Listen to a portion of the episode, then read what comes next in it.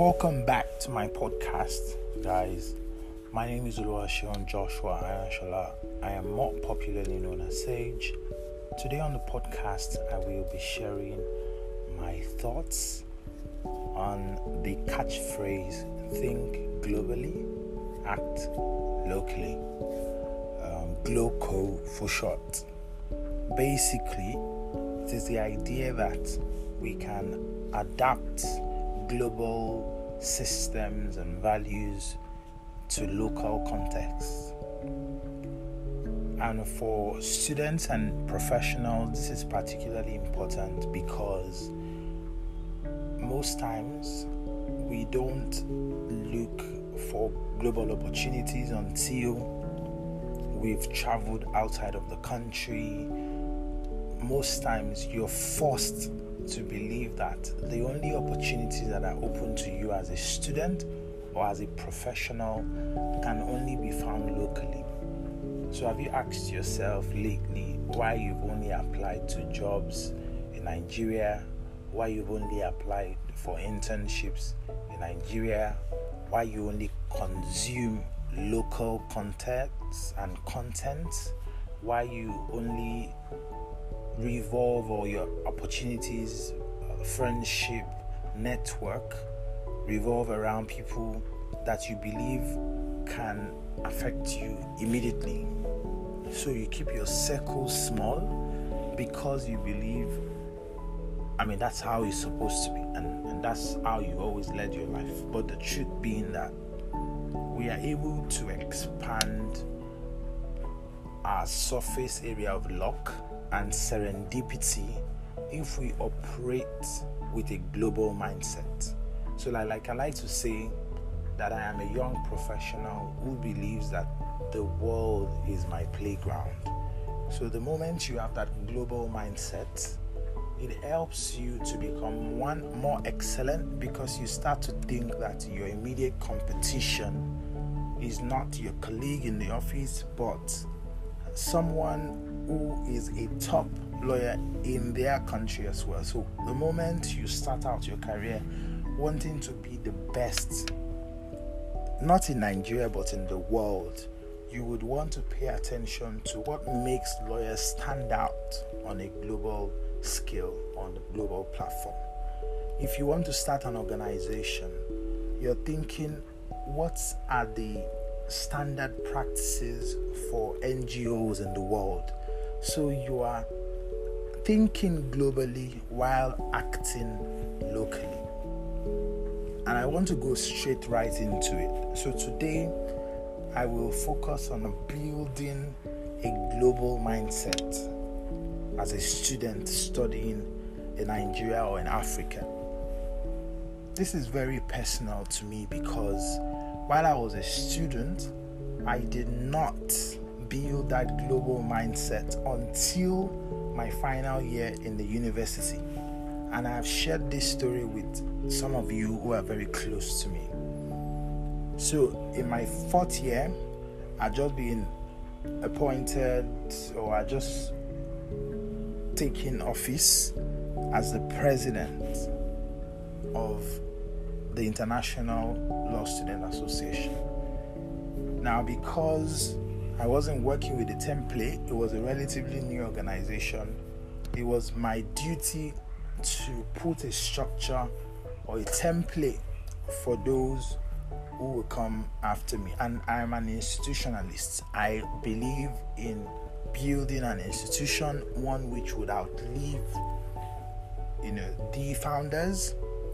I believe so much in the kind of partnerships that the likes of Aluko Anoyibode, Olaniwun Ajayi are striving to build you know, one which outlives the partnership and the partners themselves and can stand for generation. And I think that is the mindset that a lot of organizations in Nigeria need to have. You know, they need to build an institution, a sustainable business which will outlive the founders. And there's a favorite saying, well, just permit me to digress a little bit. One of the most successful and the longest standing partnerships in the US is known as um, Cravath, Swaine, and Moore. So if you check them out, you see one of the biggest law firms in the world, right? It's a global elite firm. Whenever a partner dies in Cravath, you see all the associates and the other partners at the burial ceremony when the person is being interred would chant, The partner dies, but the firm lives. Such powerful message. So you know that while the partner dies, the firm still lives. So they, they are building an institution which will outlive the, the founders themselves. So it's very important to build that mindset, institutional mindset. So for students, for me, I, I was I was striving to build that sort of institution for International Law Association. So I went on the internet. That's the first place to go. I have a mentor who tell you, don't ask me a question that you can easily find the answer to on Google. And rightfully so. I went on Google and I started surfing the net. Believe you me, I found opportunities that if I had done that search only a year earlier, I would be a lot more successful, a lot more accomplished that I am today because there were opportunities which I would have been eligible for if I had done that search only one year earlier. So imagine my excitement when I get to speak to people in their 100 level or in their first year in the university. Because I, I, I can't even imagine the possibility, you know, of their success, of their luck, the kind of things they're able to achieve if only you know you start very early you know compared to myself who started later on. So what were the things that i was searching for? Simple things basically. Searching for opportunities for african law students scholarships for nigerian university students scholarships for law students networking opportunities fellowship opportunities these were basic searches that were available. I was just a click away from those opportunities. So, the only impediment to getting those opportunities was time. I went there very late. But even at that, I made a decision that you see, in the final year of my studies, I am going to only go after international opportunities. And that was exactly what I did. Up until that point, I'd never been in an aeroplane before, never traveled out of the country, never even flown a local flight. I still haven't flown locally, right? But I have been to about four countries and three different continents but only because I took that once and I was challenged. So there, there, there, there is also that point in our lives, right? And we don't have to make the mistakes ourselves. We can learn from the mistakes mistakes of others, like myself. So you don't have to repeat the same errors. So I went online and then I found this lovely lady. Some of you may even know her. Her name is Wadi Ben Aiki she was you know she, she had a sponsored advert on instagram. And then i saw she was contesting for the african union commissioner for peace. I was intrigued. At the time she was about 21 going on 22 or even younger. And she was in her final year in the university. And there i was older and I was not even in my final year, I was just in my penultimate year, well, approaching the final year. Older, and I had not accomplished half of the things that the lady at the time, you know, she had she already had an NGO that had the attention of international and intergovernmental organizations, including the Commonwealth and the, the, the African Union. And I think even the United Nations. I, I was taken aback. You know, at that moment, I realized what a local champion you are, Sage. You are such a local champion. I started to berate myself that you know that never again would I be complacent. So in at every point in my life, whenever I get complacent, there are certain people's profile on LinkedIn and I just go there, you know, just to get fired up again. That oh, there is more to be done. There is more to be done. Of course, I also appreciate how far I've come. You know, there are times when I just celebrate, you know, my achievements, but I don't get complacent. And you can never get complacent.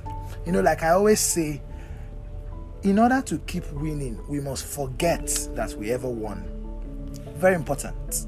Very important. So, to build that global mindset, that is the point of today's episode, of this episode. And that is exactly, and this is going to be a series, and I'm going to take you through every step of it, of the way, of how to build a global mindset as a student and as a young professional.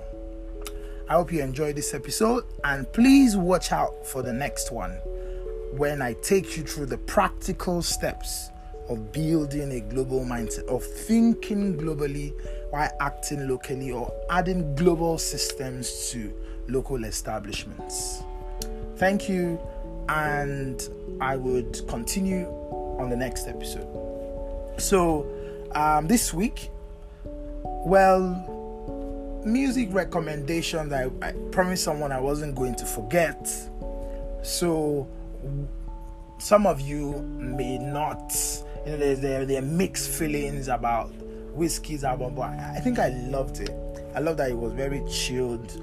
I love that like he he, he was he, Wizkid's Wizkid's albums have been a journey, you know, from Superstar to Ayo, Soundman, and then now Made in Lagos. So if you haven't listened to Made in Lagos, which is album, please go and listen to it. It's a great, great album. Um, and book recommendation, great book I'm reading at the moment is by Olasupo Shashore, a senior advocate of Nigeria, titled Possessed: A History of Law and Justice in the Crown Colony of Lagos covering the periods between 1861 and 1906. So, I mean, if you didn't know, Olasupo Shashore, Senior Advocate of Nigeria, is the founding partner of Africa Law Practice, but he's also a historian and author. And he has, and if you can't get the book, you can't lay your hands on the book, the book has been adapted into a documentary on Netflix at the journey of the Crown Colony of Lagos on Netflix. Just look out for a journey of the, the Crown Colony of Lagos. Very, very, very great documentary. I've seen it. I loved it. So I hope you enjoyed too. See you next time.